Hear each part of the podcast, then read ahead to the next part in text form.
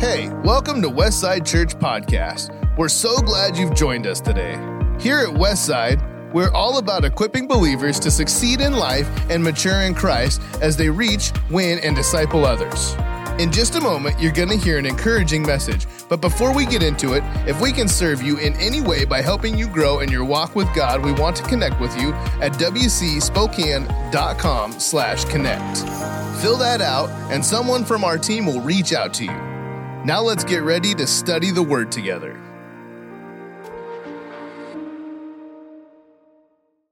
Well, there's some things I want to get to today that I'm not sure we will. Um, it's all good. You know, it's all good for us, the church. Let me say that again. You know that the for the church, it, everything's good. It's all good for the church. It's all good news for the church. We have a bright, bright future. Did you know that? You got to think about that on a regular basis, right? When you're tempted to be down or depressed or upset about what's going on, it is all good news for us. Thank you, Lord. You know, we get words like this um, where the Lord just continues to tell us, and not just our church, but many churches, many prophecies where the Lord is talking about not in the distant future he's coming, but in the in the near future he's coming. Right? And you can't you can't look around the earth and see the signs and the signals and what's going on and not see that. I mean, you just you really have to be head in the sand, not paying attention. And you know, when you wear a Jesus hat like I do sometimes, you get a lot of people come to you. You talk to a lot of different types of Christians, right? Christians like to talk to people with Jesus hats on. I don't know why that is, but it just is. And people believe a lot of stuff there's a lot of Christians that, that are not even thinking about Jesus coming back. That's just someday, somewhere in the sweet by and by. Yeah, and it's just it's just not how God wants us to think and act and talk. It, the scriptures that were written where um, that the thief comes in the night, you know, and that, that'll be like the Son of Man coming, those scriptures, they take those to heart. And if you don't continue reading that passage, it says, We're not children of the night, we're children of the day. We're not going to be overtaken as a thief. We will know. So this is just encouragement that as we study faith and we, and we learn to use our faith and work with our faith from the scriptures so that God can continue to use us for his glory, that it's all with the understanding that Jesus is about to come back and we have a job to do. Man, the time is short. I mean, there's a good chance in the next 12 months we're out of here. I mean, I've been through this. I've spent weeks on this, and I can lay it all out for you. There's a reason why God put stars in the sky and the moon that goes around the earth, and there's reasons why there's signs and signals. It's not to just tease us with the potential, it's to tell us He's coming. Amen? You know that we're right now we're we started at the beginning of September. We started uh, the seventh year of what the Jews call a Shemitah cycle. It's seven year cycles. God does, does time in sevens. He's done time in sevens for a long time. We see that in Scripture when he explained this to Daniel, when Daniel had his vision of the end times and what would happen. Do you remember? You guys remember reading some of that? And he gave, he told Daniel it'd be four, uh, it'd be 490 years, 490 years before Jesus' second coming.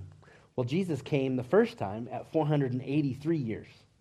They can map this out from the time of Daniel's prophecy when he said the clock would start and when the clock would stop. Jesus came the first time as the sacrificial lamb at 483 years. That's when he, the, the week before he went to the cross, that's when the clock stopped. Why did the clock stop? Because we're in the church age. That God is dealing with the world with grace and mercy for the last 2,000 years because of what Jesus did. He took all sin, all punishment, all shame. He took it all. And we went into grace mode for 2,000 years. But God still owes the Jewish people seven years of Old Covenant time. And that seven years is seven years of tribulation. It's in Revelation. It's from the time from when the church leaves to when Jesus comes back and puts his foot on the planet. Not meets us in the air, but comes down and puts his foot on Mount Olives. So we just started in this September, we just started the seventh the seventh year of a seven year window of time. They've been counting Shemitah cycles uh, for a long time. A long time. And the, the blood moons we saw in 14 and 15, that tetrad of blood moons, and again, I don't have time to get into that today. We'll do a series about it again, or you can go back and listen to it. But there was, there was four blood moons in a row over feast dates, and that's only happened eight times since Jesus was on the planet. And we had three of them happen since 1949. Three of them out of the eight. So the last one was in 14 and 15. 15 was the end of that cycle, that blood moon cycle, and we're in that, we're heading toward that seventh, we're in that seventh year. And God does everything by sevens. He always does things by sevens. When the first two temples were destroyed, it happened at the end of the seventh year cycle of a Shemitah cycle, both times. Both times. So I'm just, I'm just saying this to you because I think it's important to pay attention to the signs. And we're in the, we're in the seventh year of a Shemitah cycle, seven years from the last sign we got in, from the moon, which God uses all the time. He uses signs and signals from the stars in the heavens. We're in that last year. And there's tons of prophecies going forth. He's at the door. He's at the door. Jesus is close. So this could be your last year on the planet. And the question I'm asking you that is, what are you doing about it? Is it just life as normal? Or do you want to do something different? I mean, if we, if we put it in perspective, right, if we knew that we only had a month to live, they, they make movies out of this stuff, right? What do you do with a month to live? And people figure out what their bucket lists are, and they do all this crazy stuff and give stuff away and spend money and do all kinds of stuff. What would you do as a believer knowing eternity is before you? How do you respond? How do you act? How do you treat people? How do you talk to people? Amen? We got to constantly keep this in perspective because we are the last generation. We're it. This doesn't go on for another 100 years, this doesn't go on for another 10. This is almost over. That's good news for us. It's bright for us. But it means we got a job to do because how we live in eternity, will ma- it will matter what we do here. It will matter how we love, how we obey God, how we follow His plan for our lives. You don't have any time to waste. All the stuff we think we're worrying about is it's really nothing. And we gotta we gotta follow God. We gotta do what He asks us to do. Man, it's a wild time to be alive. We got a whole bunch of people in heaven cheering us on, saying, Go get it. Go get it. This is it. This is the end. Amen? Amen. Well, thank you, Jesus. I'm going to keep reminding you of it. I say it every week at the end Jesus is coming soon. And that is not half hearted, that is to remind us every week live your week like Jesus is coming tomorrow. Amen. Pretty good? Hebrews 5, verse 12. this is Paul telling us that there are first principles. He's telling us that we can grow up into spiritual maturity in a short matter of time if we'll pursue Him and follow Him, if we'll walk in first principles. Because he tells them, you guys ought to be teachers by now, but someone needs to teach you again the first principles of the oracles of God. You have come again to need milk and not solid food. So we're learning some first principles. We're learning some things about faith. Amen? And it's helping us because if we understand how faith, what faith is and how it comes, and that you, it's got to be released, then we can learn some things about faith. Amen? Well, thank you, Lord.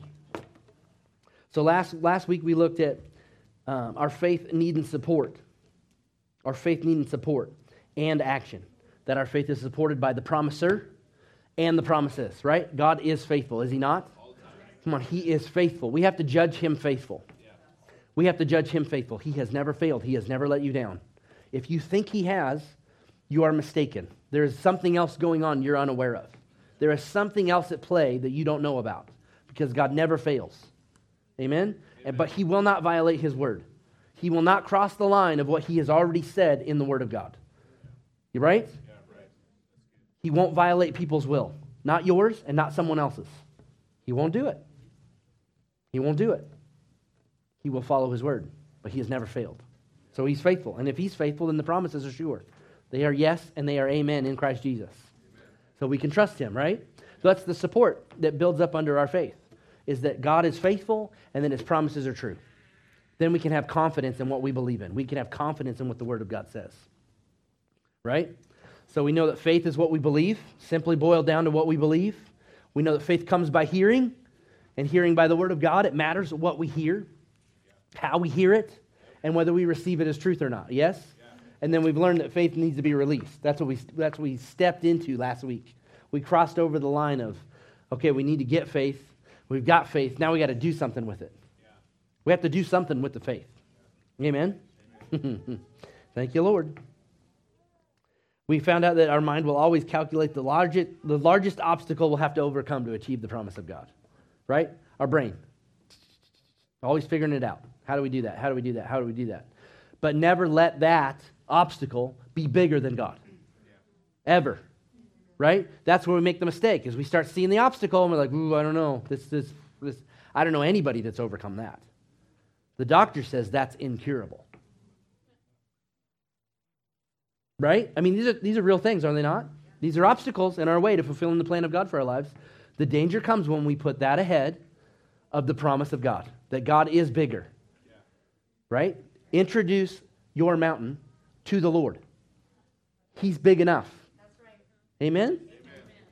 Thank you, Lord. So then we started diving into faith must be released. Faith must be released.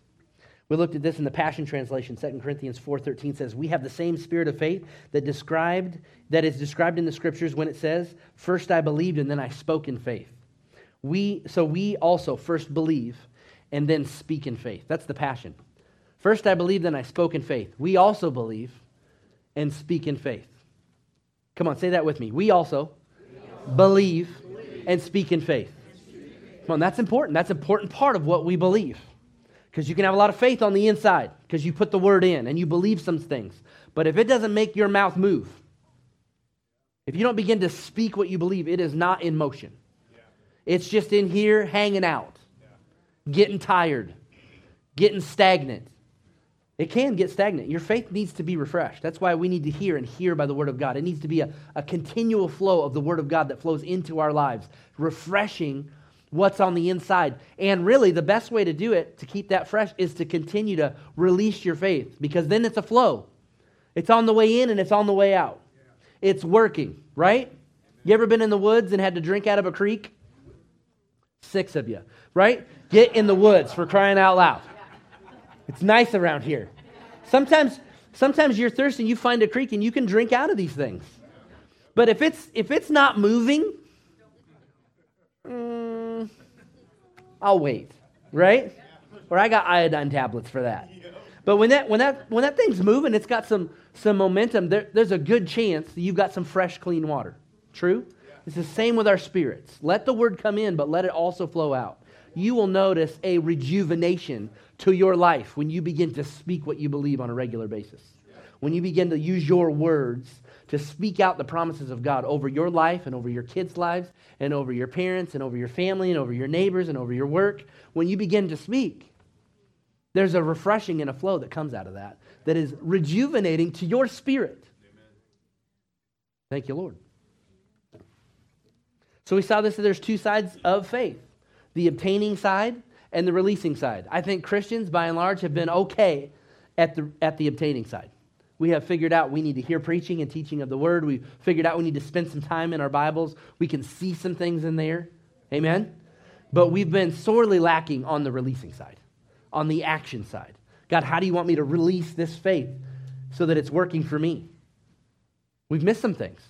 This is why Jesus talked about the saying part in those scriptures in Mark 11, 23, and 24, three times more than he did the believing side. Because we got to focus on the saying part more believers naturally believe. We're good at that. The saying part, mm, we're good at saying things. They're, that's not all good, but we're good at we're good at talking. We just got to learn how to say the right stuff. Right. Amen. Agreeing with what God said. Right. And that is easier said than done. I'm telling you right now. But if you don't get a grip on your lips soon, you're going to just keep repeating the same stuff over and over again. Are you guys okay? Never again claim any ailment or any diagnosis as yours ever again. Never say my this, my sciatic, or my diabetes, or my bum knee, or my migraines. Never ever say my ever again. Get it out of your vocabulary, completely remove it. I've been redeemed from migraines. I've been redeemed from the bum knee. I've been redeemed, right? This is what we say. You have been redeemed. If you don't start lining up with what God says, you are going to have the same stuff over and over again because you keep reinforcing it by saying my. You see how powerful this is? Thank you, Lord. Romans 10:10 10, 10, For with the heart one believes unto righteousness and with the mouth confession is made unto salvation. Can you get saved without confessing Jesus as your Lord? What if you believe he's the Lord? What if you believe he's God? What if you believe there is a God and there is a Holy Spirit and there is a, a Son? Are you saved? You got to say it. There's a confession part of that. There's a reason why there's a scripture where Jesus said, In that day, many will come to me and say, Lord, Lord, didn't we? Didn't we do all these things? There was something they believed and they had this outward appearance of doing things, but they did not confess Jesus as their Lord. And his words were, Depart from me, I never knew you. That's a big deal. That means you can hang around a place like this and see some tremendous things and even feel the presence of God. But if you haven't for yourself, from your heart, confessed Him as your Lord, you're in trouble. This is how we get saved, born again, come into the kingdom. Confession, it's a big deal. That word saved, if he who confesses will be saved, that word comes from the Greek word sozo. And it means soundness, preservation, healing, deliverance, safety, rescue, to do well, and to make whole. It's all those things. When he says you are saved, you are healed and delivered and redeemed, to be made well and made whole. Nothing missing, nothing broken. This is how we get saved with our words. With our words. That means we're going to have to keep using our words, right? You know, it's okay for you to, to confess your salvation. Not that you're getting saved over and over again, but you should say it on a regular basis. I'm so glad I'm saved. I'm so glad I'm redeemed. Jesus died for me. I'm one of his. There's something that stirs up on the inside of you that's amazing when you reaffirm that for yourself. Thank you, Lord. Turn to James chapter 2. You guys okay? Thank you, Jesus. Be using faith for all of eternity. Thank you, Jesus. Verse 14. James 2:14.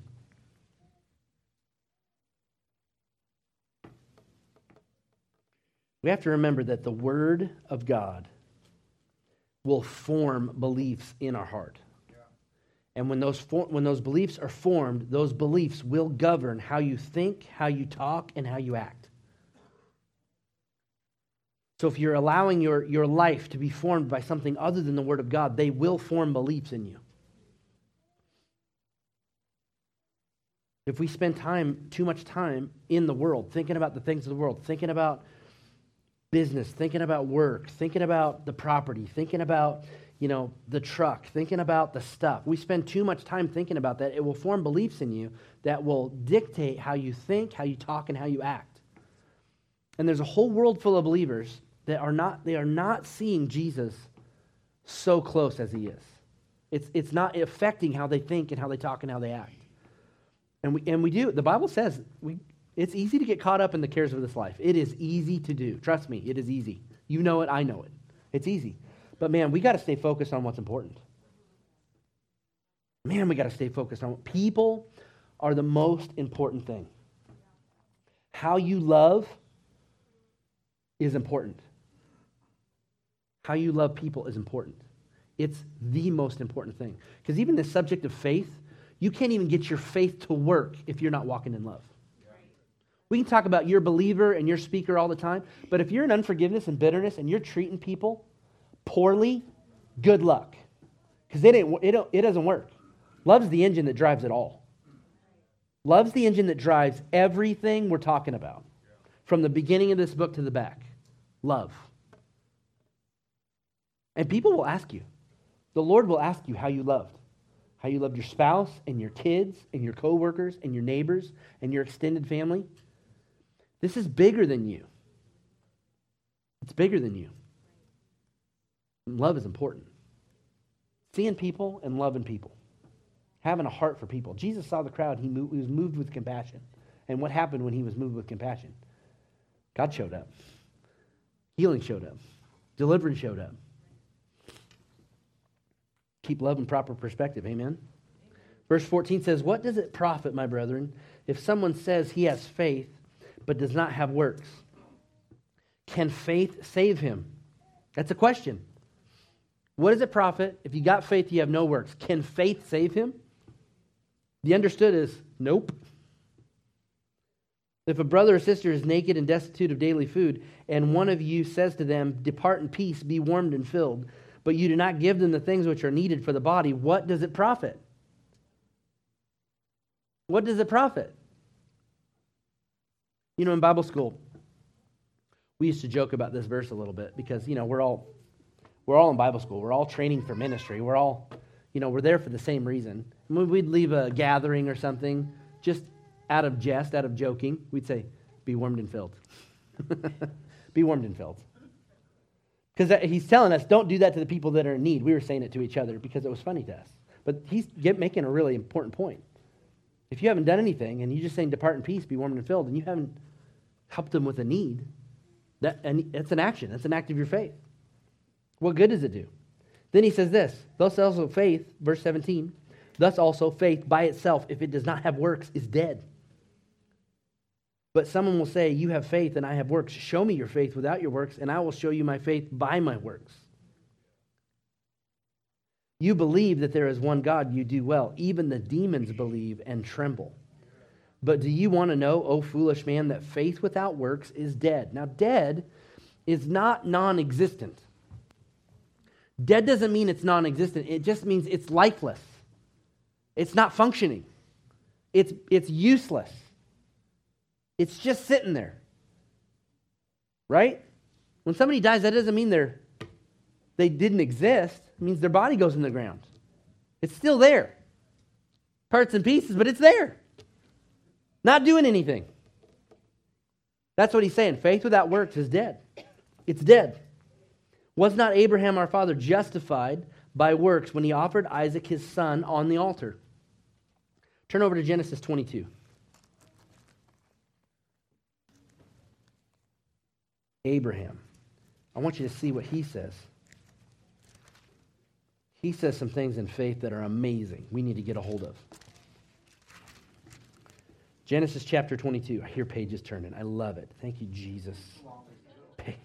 yeah, it's all the way to the back. oh, back to the front. Okay, here we go.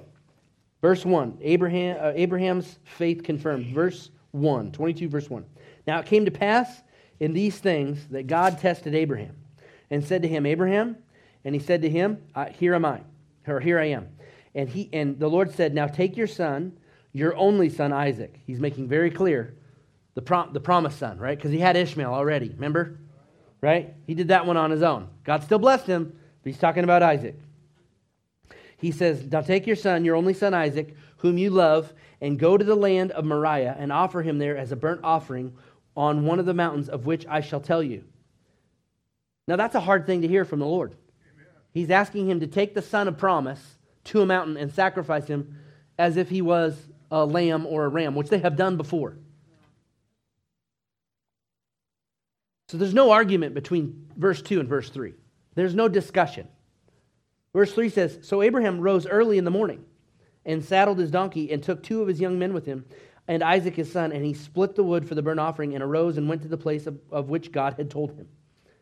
He did it right away. Then on the third day, Abraham lifted his eyes and saw the place afar off.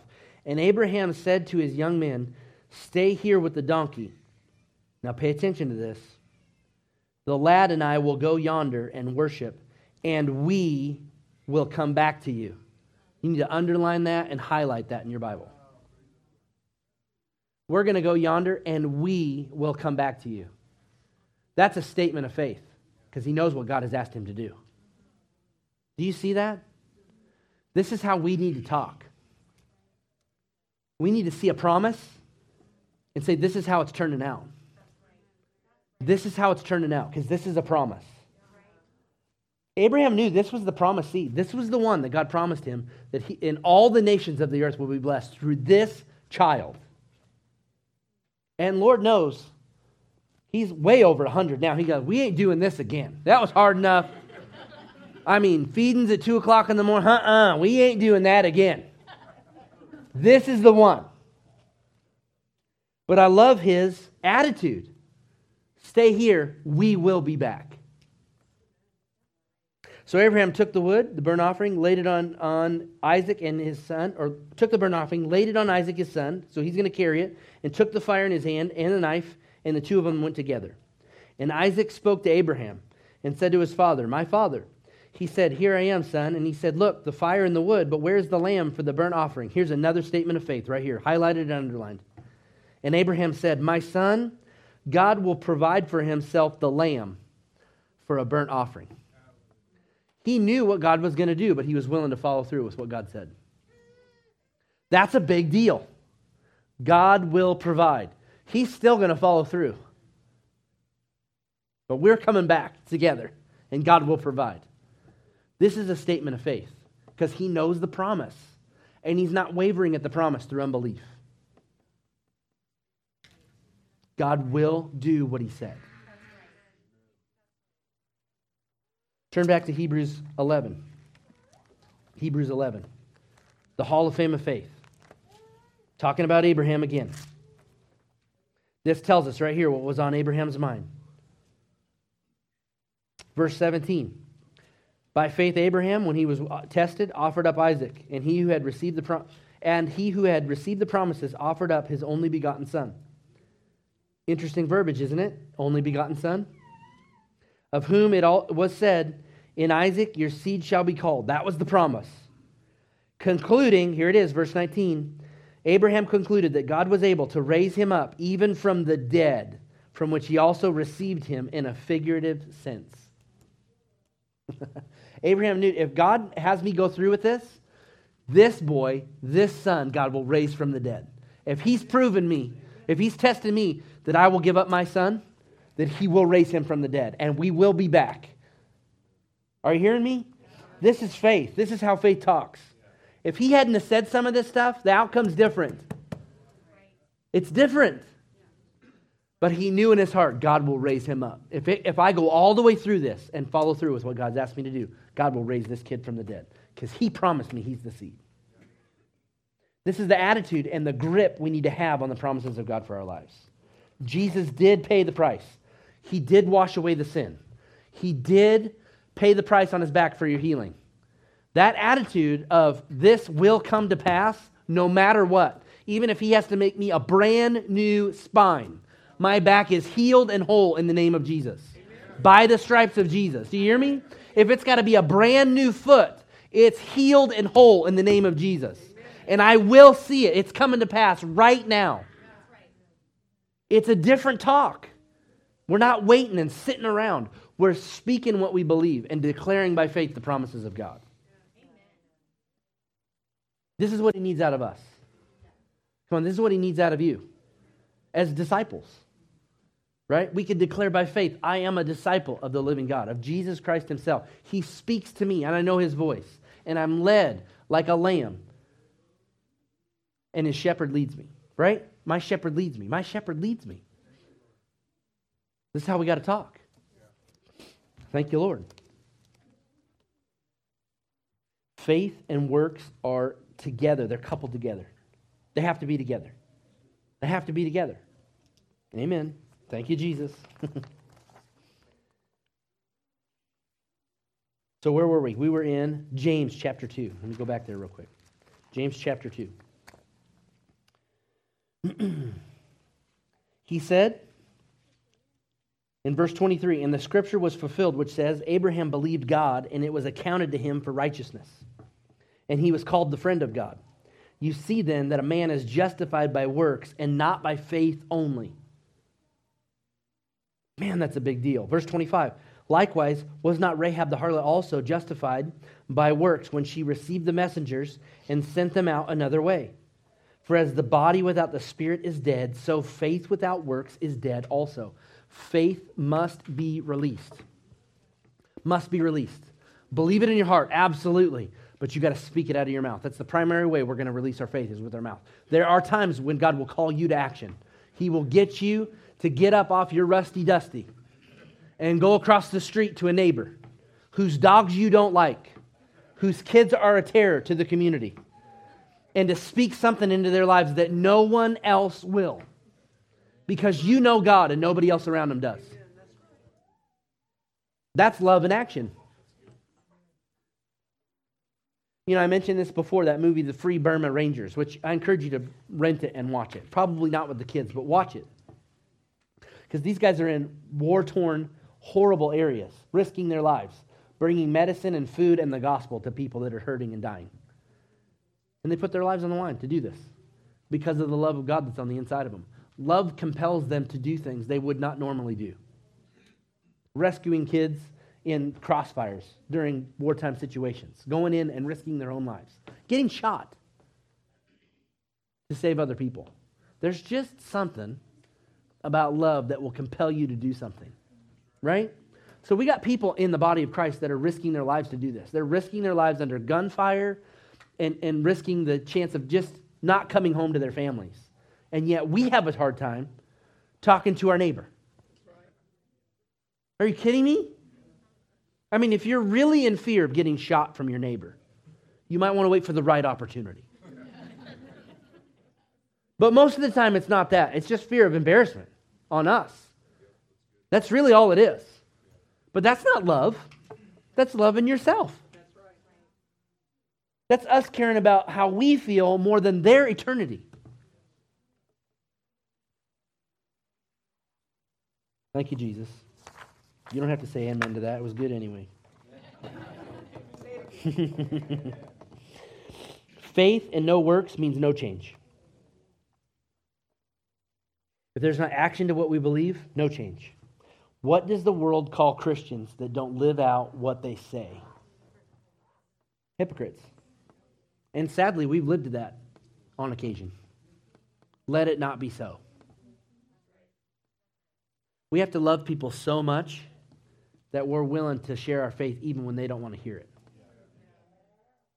Because we care about them. We care about them. The bridge is out. We've seen it for ourselves.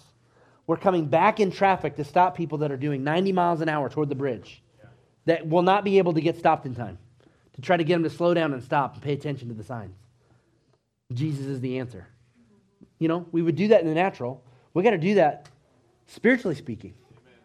Get in front of some cars, spiritually speaking, and say, The bridge is out. The, the track of your life is not good. I heard a, a, a magician and comedian. His name's um, his last name's Penn. I can't remember his first name. Penn and Teller. You guys heard of Penn and Teller? Some guy came to one of his one of his shows one time and waited till the end and waited till everybody left and then gave him a Bible and told him about Jesus. And this guy's a staunch atheist, but he was respectful of the guy's position and just heard him out and just said, Thank you very much and appreciated it. And when he was retelling the story of how this guy came two different times to share the gospel with him because he knows he needs Jesus, he's relaying the story. And he goes, I haven't converted, I'm an atheist. But he says, It tells me something about what he believes. Because what he believes is that I'm on a path to hell of eternity and separation from God in a horrible place. And he believes that so much that he's willing to risk ridicule and stick around to tell me about what he believes because he believes he's saving me from something horrific. And he said, I respect that. Because there's a lot of Christians that don't. They could care less. They're making it to heaven. What about you? You see the difference? That's what the world's looking for. They might get in your face and be upset. But you can tell them, how much do I have to hate you to really believe this and say nothing to you? To really believe you're going to hell and you're going to be there forever and I'm not going to say anything to you. How much do you have to hate a person? I mean, do we really believe there's a heaven and a hell? Are we making this stuff up? No, it's true, isn't it? Then we got to love people and get in their face sometimes. I'm not saying all the time, everywhere you go. Come on, you got to listen to the Holy Spirit for yourself. But there are people you have to stand up to and tell them. Thank you, Jesus. John 12, 42. How are we doing for time? We're already there. Thank you, Jesus. John 12, verse 42. Nevertheless, even among the rulers, many believed in Jesus. But because of the Pharisees, they did not confess him, lest they should be put out of the synagogue, for they loved the praise of men more than the praise of God. Religious leaders saw Jesus, believed he was the Messiah, and they didn't confess him because they didn't want to lose their place at church. Wow. There's something about confessing Jesus as your Lord to people that don't believe that's powerful. Man, this is our faith at work. There's more to be said about this. Plenty more. And we'll get to it all. I promise you. But we've got to make sure we're speaking what we believe. Know it in your heart, speak it out of your mouth. And I'm not talking just about two people, but out of your mouth on a regular basis. When you're in the car and you're at home, speak out the things that God has put on your heart, who you are in Christ Jesus. It's okay to agree with God with who you are. It helps you, it helps build you up and build up your faith. Praying in the Spirit, praying in the Holy Ghost is another thing that edifies and builds and encourages your spirit. It's important as believers that we maintain and use that gift. Amen? But this is, these are words, these are things we are speaking out of our mouths, seeing God move and work. When we do that, the engine is working. It is working. Angels are working on your behalf. God and His Word is working on your behalf to accomplish His plan and purpose in your life when you are speaking the things of God. So, again, another assignment for all of y'all here with, every, with your spouses and your family and the people around you. You have been deputized to make sure you are checking up on each other, watching what you say. Be careful what comes out of your mouth. Speak what you believe. Don't speak fear. Don't speak discouragement. Don't speak depression. Speak what you believe. Jesus is coming back for us. Oh, that's good. Yeah, he's right at the door. I got a job to do. And he's emboldened me and empowered me to do it, to speak up, to speak out, to share the love of God. He's emboldened me to do it. Amen? Thank you, Lord. Thank you for joining us today. If you made a decision to follow Jesus, we want to chat with you and help you in your walk with God. We invite you to connect with us at wcspokane.com slash connect, and someone from our team will be in touch with you. You can also hit the subscribe button so you don't miss any new content in the future. Thanks again for joining us, and remember, Jesus is coming soon.